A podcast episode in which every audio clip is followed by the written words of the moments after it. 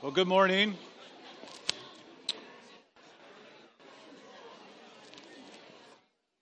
Good morning. Chase you back to your seats. Some of you have longer to go than others.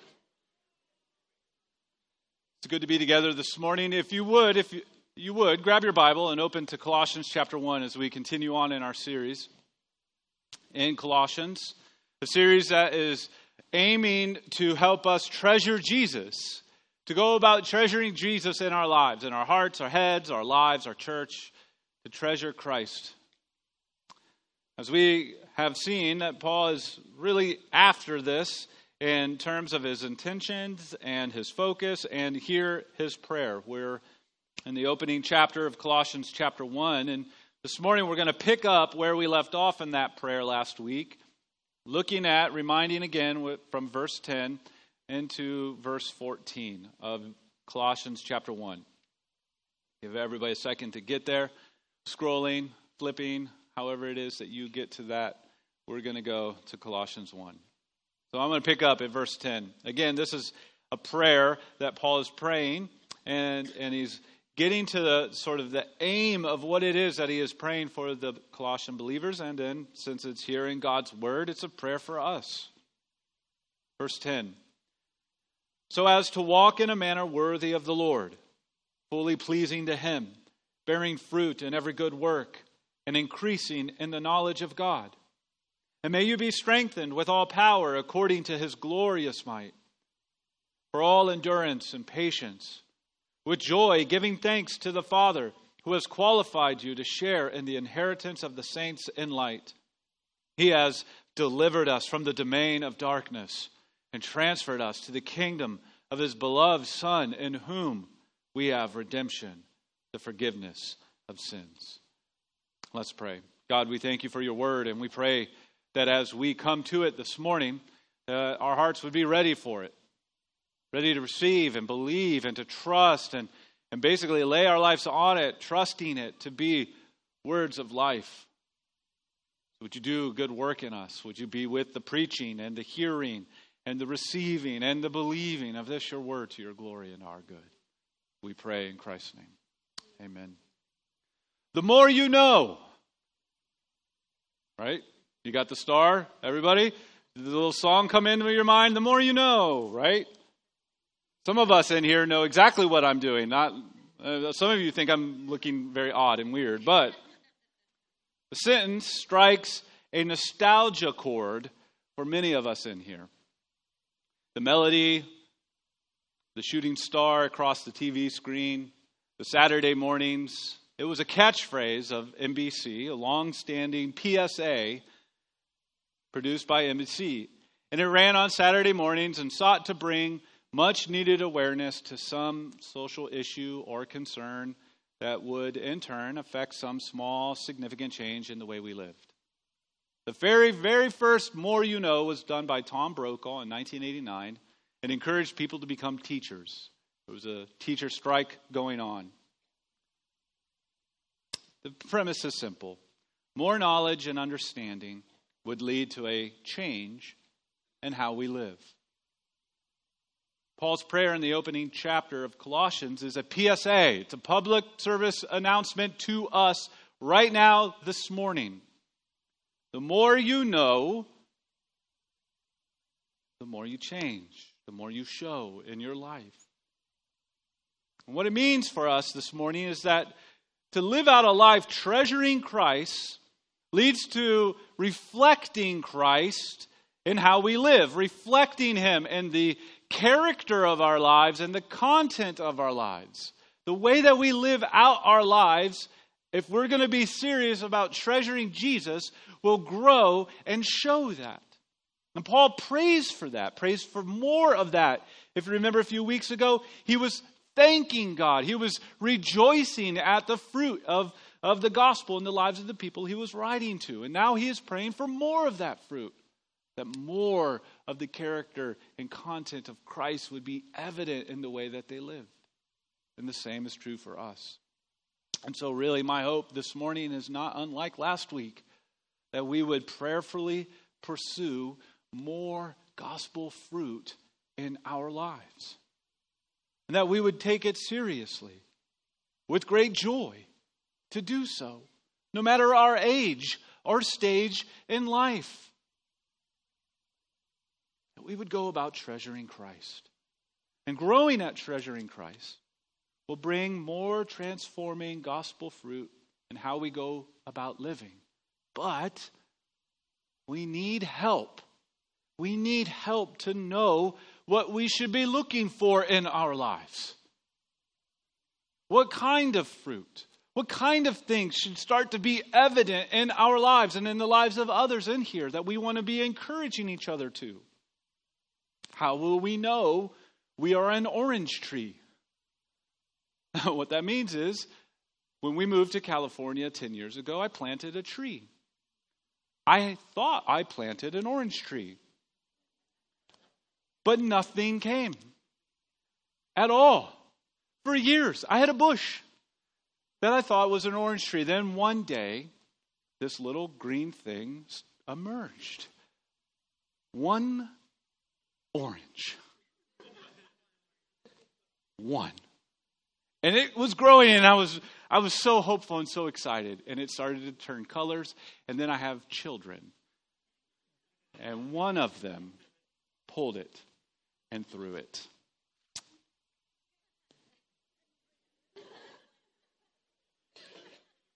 I didn't know I had an orange tree until I had an orange. We need help to know what kind of fruit to look for in our lives. And Paul's prayer gives us some help. The kinds of things that we can prayerfully pursue in our lives, prayerfully encourage in each other. We need to know what kind of fruit to prayerfully pursue. And Paul gives us this direction in his prayer. So growing at treasuring Christ produces some things in us. First, I want to say is it produces transformed living. Explore that in a moment. That our lives are transformed, and so they begin to look differently. Secondly, it produces in us strengthened endurance. Now we are in it for the long haul. And then thirdly, it produces in us a joyful thanksgiving, sort of closing the loop. The prayer started with joyful thanksgiving, and Paul prays that the people would have a joyful thanksgiving in their lives. So that's where we're going to go this morning. Growing at treasuring Christ produces more transformed living. This is a continuation. What we're looking at this morning is a continuation of Paul's prayer for more. Paul prays for more gospel fruit in the lives of believers, fruit that leads them to walk in a manner that is fitting to Jesus with the aim of living a life that pleases the Lord. He's praying that they would come to know that in increasing measure. And this walking to please the Lord life is further fleshed out with 4 descriptions of what we should be on the lookout for in our lives. Bearing fruit of good works, knowing God, strengthened endurance, and joyful thanksgiving. Those first 2, bearing fruit of good works and knowing God, are meant to be seen together, sort of 2 sides of one coin. And that's why I have them together under this heading of transformed living. Look back with me in our passage. So as to, verse 10, walk in a manner worthy of the Lord, fully pleasing to Him, bearing fruit in every good work and increasing in the knowledge of God. What kind of fruit should you look for? Well, more fruit of good work and more fruit of knowing God. There is a bearing fruit and an increasing that is to take shape in the lives of those who are in Christ, who trust Jesus. So that what I mean by that is that there's more fruit that comes and there's more understanding and knowledge of who God is. And what's at the heart of this is that what we find in this prayer is that we see God redeems what was lost. God redeems what was lost. The gospel fruit in a believer is a redemption of what was lost in the garden. I'll make that connection here in a moment. What we see here in our prayer, verse 10, is a repeating phrase found in verse 1:6. So look back up, just if you would. Bear with me here. Verse 6. Speaking of the gospel, which has come to you, as indeed in the whole world, it is bearing fruit and increasing. We find the same phrase being described now of the Colossian believers. The fruit of the gospel was advancing in the world. And now the fruit of the gospel is advancing in and through actual people. Redeemed people are living out transformed lives. They're doing something they weren't capable of doing before God graciously intervened and rescued them. Hence, it's transformed. It's new. You're not living after this old way of life because God has invaded your life, invaded your mess, invaded your darkness, and brought light, brought life, and has now rescued you from that. And He is leading you into a new way of living. This is incredible. It is a reversal of what was lost. A reversal of what was lost in the garden. Those words, bearing fruit and increasing, are really pulled not just from verse 6, but all the way back into Genesis chapter 1. When God was speaking to Adam and Eve and announcing what the point is, He says, verse 28 of Genesis 1, be fruitful and multiply and fill the earth. So there in creation, we get a picture of God's purposes, that people would live and thrive and expand and grow throughout the whole earth, all for His glory. But that was hijacked. The purpose of creation, especially that of mankind, was to bear fruit and increase to the glory of God, and that purpose was hijacked by sin. In redemption, that purpose is restored.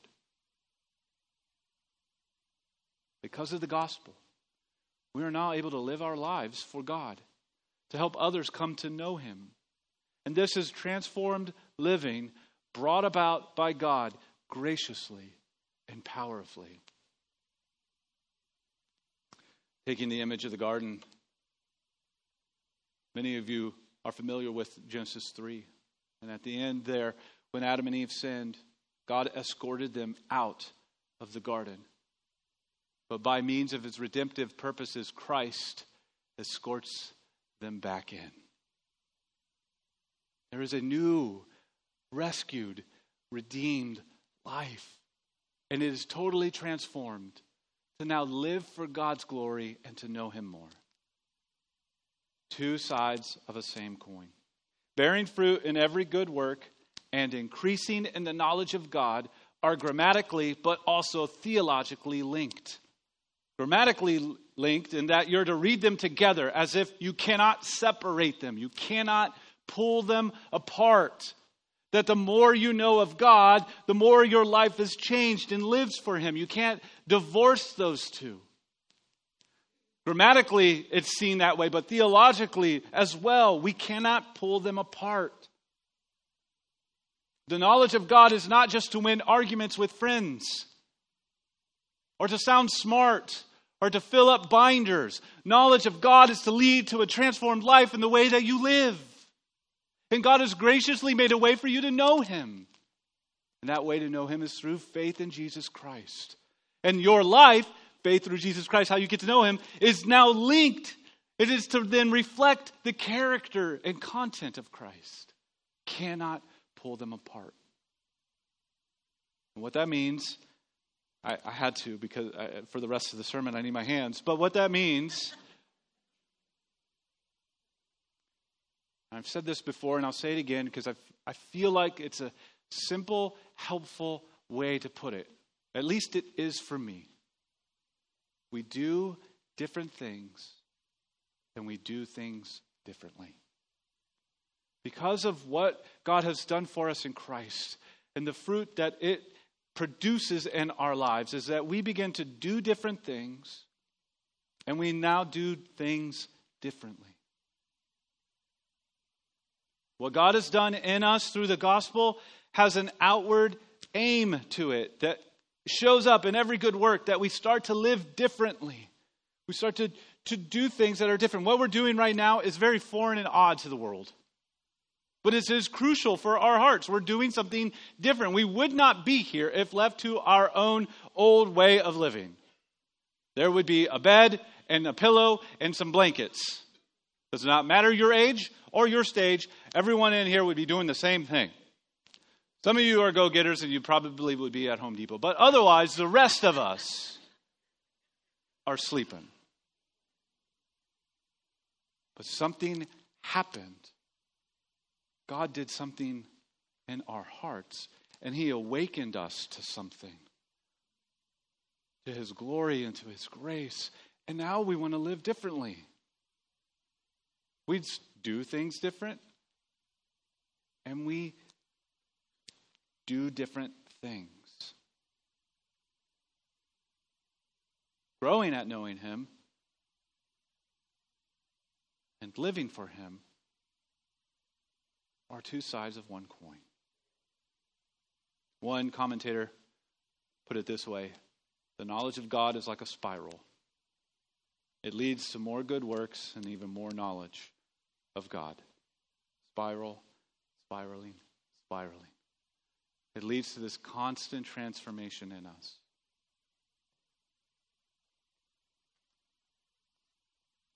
And this living for Him becomes increasingly evident in a transformed life that we live. But it's not contained to ourselves. There's something outward about this. Something that's extroverted. Now, there's a heavier lean to introverts in here than there are to extroverts. But there's something inherently extroverted about what God is doing in us. Let me put it in this way. Have you, maybe you personally or somebody that you work with, get transformed in their vocation with coming to know greater productivity skills? It is a booming business in the last 10 years. Productivity has become a thing. Thus, selling books, conferences, training, all geared to radically improve your productivity at work, but maybe even beyond that at life. And when people get a hold of these principles, they see radical changes affect the way that they do things, how they do it, and then when they do it. And at first, it's awkward. It's awkward until they get the hang of the new personal management philosophy and practice. Then they themselves, their very lives, become the biggest proponent of the radical change, and they want others to do the same. They want to help others be that way. Maybe you've experienced that yourself or seen somebody at work do that. Or the easier one to grab is, how do you know a person you're talking to has changed their diet and exercise? Give it 90 seconds. They'll tell you, right? I mean, that's usually how it works. We get very excited about something that's having a positive impact on the way that we feel. And we become the biggest sort of outward sign of what has happened. Radical change and transformed living is outward in its God-given design. So that is something that we keep in mind. As we treasure Christ, there is an outward aspect to it that we want to help others come to treasure Christ because of the profound change happening in us. And so part of our every good work is to help make known how great and incredible God is. Help others come to know that too, and to help us all to grow at knowing Him. Now, with that comes a very tethered to reality, prayerful focus, and the second thing that we're going to consider this morning, and that is strengthened endurance. I'm glad that this is in the Bible, because it means we're not crazy. Verse 11. May you be strengthened with all power according to His glorious might for all endurance and patience. There is a huge implication in all of this, that if we see Paul praying that the church would be strengthened for endurance, that means the context of life is going to require endurance, which means it's hard. It's exhausting. It's debilitating. It's discouraging. It's all of those things on Monday. Like, that's the kind of life that we have between cross and glory. One that is hard and draining and challenging. And so I'm glad this is here, because I know that it is easy to be discouraged. It's easy to be drained. It's easy to be dissuaded from enduring and from clinging and from treasuring and from knowing. Sometimes you just don't want to do anything. Everything in your life is demanding. Demanding your time. Demanding your energy. Demanding your emotions. All of it. From your phone to your boss and everything in between. It's demanding. And you just want to chill. You just want to relax. You just want to stop. You don't want to think about it. I'm glad it's in the Bible. I'm glad that the reality of what life is like between cross and glory is here. It requires endurance. And so we see here that we are called to pray and to plead, to be strengthened for endurance. For all endurance and patience. Some things to note that are very important. First of all, this strengthened for endurance is first given by God. If you see there in your Bible in verse 11, may you be strengthened. This means it's an action being done to you. It's not something you possess of yourself. It's not something that you got to dig down and unearth. Oh, there I am. I'm strong. There's my bootstrap. I'm going to pull it up. No, you don't have a bootstrap. You're barefoot and broken and empty and weak. You have no strength of your own. No, instead, it is something most incredibly done to you. Action being done to you. Given by God. With all power, which is better understood as by means of God's power. So the strength that you have in your life to endure is by means of God's power. Which means this strength that you have in your life to endure for this transformed living is supplied graciously and supernaturally. It is outside of you, graciously given to you from God of all of the cosmos. The God who spoke into existence all things out of nothing is graciously and supernaturally at work in you to bring about completion of what he started. Philippians 1:6. You are not doing this alone. Left to yourself, with the minimal strength that you think you have, God is with you, working in you, so that you have the strength to endure and live for him in the reality of a hard, harsh, easy to be distracted or bored world. He is at work. And this power that he is at work with in you is according to his glorious might. So this is where you get to preach to yourself the character and worth of God. The glorious might of God is strengthening you so you can endure in a hard, harsh, easily distracted or bored world. Glorious might. He didn't give you just a little bit, a smudge, just this, oh, I remember you. Oh, there's a little bit of power. No, he gives out of his glorious might. It never diminishes. It means it knows no limit. It's infinite. It knows no limit. And it never runs out. It's eternal. God's glorious might is forever. So, friend, you who are trusting and relying on God's power at work within you, you are relying on the most sure power in all of the heavens and the earth. Ever. Anywhere. I guess so. People tell us that, really, really smart people tell us that the sun will stop working someday. Okay, whatever. Let's say it is. And let's say it's next Tuesday. The power at work within you will never run out. It doesn't even diminish. The levels don't dip. 4 bars, always.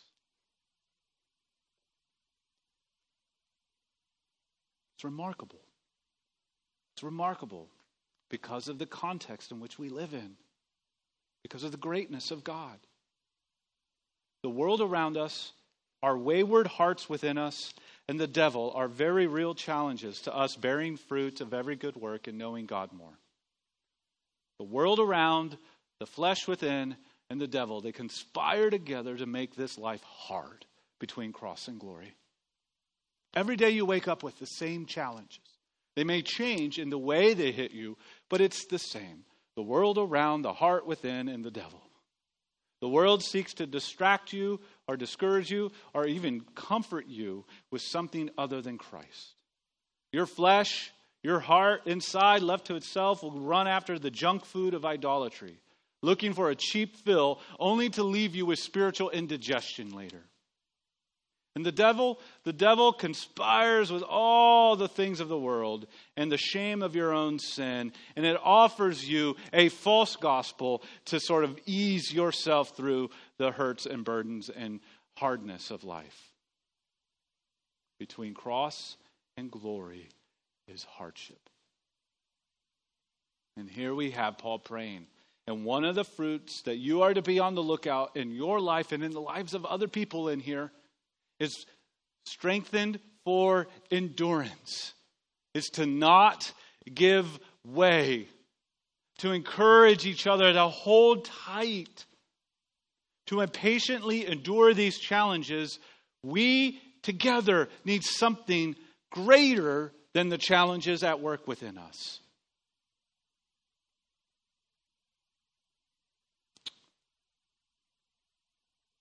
First John 4:4, little children, you are from God and have overcome them. He who is in you is greater than he who is in the world.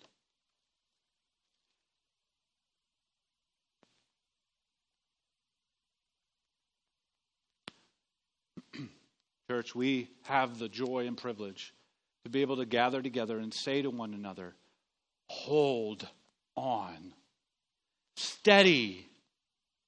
That we are willing to be close enough to each other to speak to hearts that might be embittered.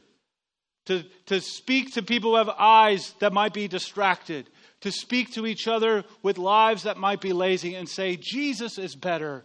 Let us go about treasuring him. Life that we have is filled with all sorts of obstacles. The church should be a place where we help each other hurdle the obstacles by the strength by what God gives us. Tethered to reality, it is street level. It is on this earth and planet, real life prayer that Paul is praying. That we would go about living a transformed life, look for the fruit. That we would go about strengthened for endurance. And that we would do so, thirdly, with joyful thanksgiving. Look for the fruit of joy and thanksgiving.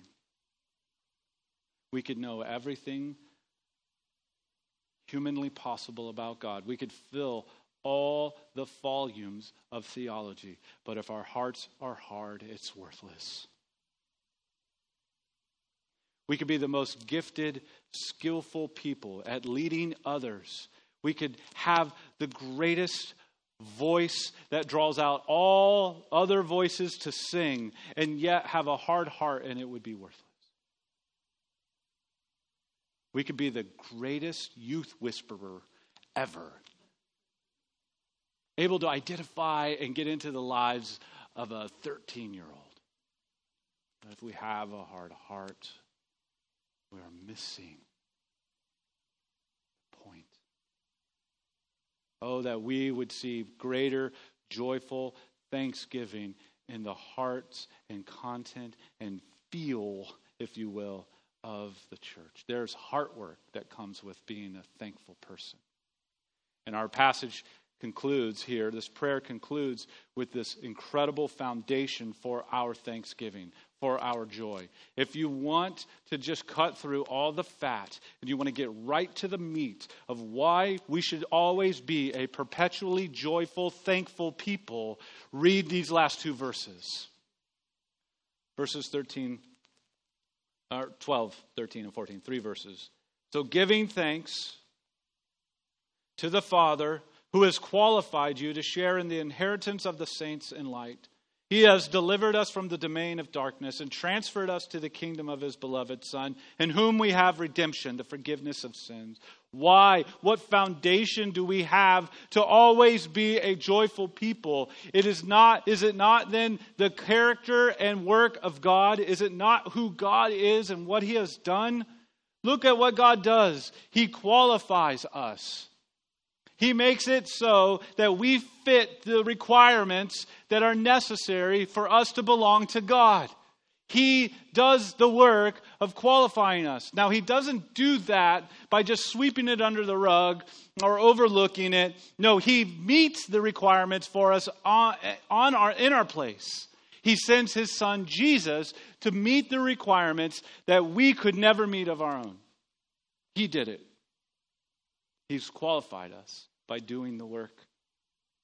And then what does he do? He delivers us from the kingdom of darkness. And this word for deliverance, and then the next word for transfer, is to make the original audience and the church of Colossae think immediately of the Exodus, where God, through Moses, led the people out of slavery, out of bondage, and then led them out of that into then this new promise, this new context. And then we see under Joshua's leadership, they go into the promised land. But they're delivered from something that they had no hope of rescuing themselves from. It's a remarkable picture of rescue. And it's a remarkable picture of God seeing that rescue all the way through the continuing of the Exodus imagery, in which we are transferred into the kingdom in which Jesus is king. And he does all of this by means of redemption. He paid the cost in order to forgive our sins. Every one of us in here will have all sorts of hard and bad days. Every one of us in here.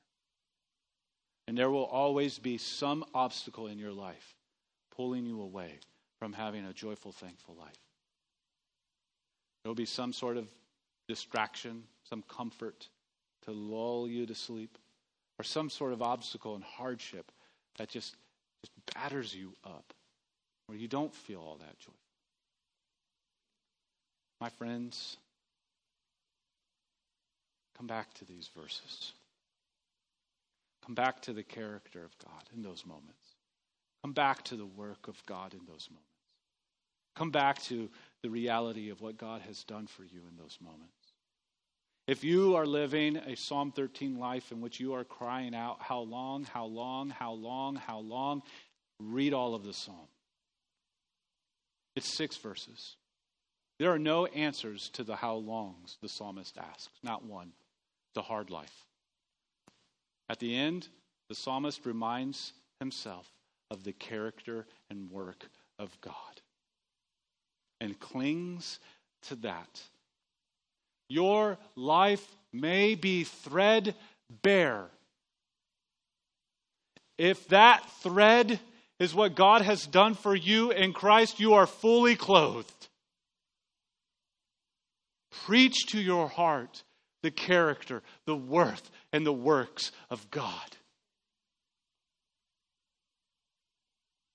You are desperate for that. That leads us to a joyful, thankful heart. So what does that mean? Well, there's something that I pray often for myself and for our family when we're praying and thinking on these things together. And I pray these things. I pray for happy, humble, hopeful hearts. When we consider who God is and what God has done, and when we consider what Paul is praying for, that there would be a with joy giving thanks to the Father, we pray for happy, humble, hopeful hearts. You notice there in your Bible that there's a phrase, with joy. It would be better rendered if it's not in your translation, with the giving thanks, rather than with the patience, though both apply. But it's with joy giving thanks. With joy giving thanks. That we would have hearts that are happy to know what God has done for us. So we know that joy is based on something that is of substance, not circumstances. Joy isn't rooted on the circumstances of life, but really on something that is foundational and substance. Circumstances are volatile. They go up and down. They go hot and cold. But the gospel of grace is substance. Our happy hearts are happy on the foundation of the gospel. Our humble hearts are humble when we keep in light all that God has done for us. And our hearts are hopeful when we realize that this God doesn't change and that he sees it all the way through. It's a formation of a joyful, thanksgiving fruit in the way that we live, rooted on who God is and what he has done. Now, when I think of these things, I oftentimes think of songs that come to mind, and there's this old hymn that has been with me for a long time. I'm going to read it to you. It's 3 verses, and they're short. I want you to hear these words in light of what Paul is praying for, in light of the fruit that we want to see happening in our lives and in our church. The hymn is called, "All Must Be Well." Here are the words. Through the love of God our Savior, all will be well. Free and changeless is his favor. All is well. Precious is the blood that healed us. Perfect is the grace that sealed us. Strong the hand stretched forth to shield us. All must be well. Though we pass through tribulation, all will be well. Ours is such a full salvation. All is well. Happy, still in God confiding, fruitful if in Christ abiding, steadfast through the Spirit's guiding, all must be well. We expect a bright tomorrow, all will be well. Faith can sing through days of sorrow, all is well. On our Father's love relying, Jesus every need supplying. Yes, in living or in dying, all must be well. May we be a church that grows at treasuring Christ. May this lead us to be a church that grows at reflecting more of Christ. And may this lead others to come to know Christ. May this be to God's glory and our good. Let's pray. God, we pray that you would do this work in us, that you would help us see just how you have supplied for us. God, may we see more and more of that fruit in our lives. May there be a greater transformed living taking shape in us. May we endeavor in our lives to live for your glory and to know you more. And may you strengthen us to endure all the ups and downs, the joys and sorrows of life, all the distractions and discouragements. God, would you strengthen us so that we would say, all must be well. God, may we be a people joyful, not naively, with our head in the sand, but knowing your greater power is at work within, and your greater purposes will not be thwarted. May you do this, we pray. In Jesus' name, amen.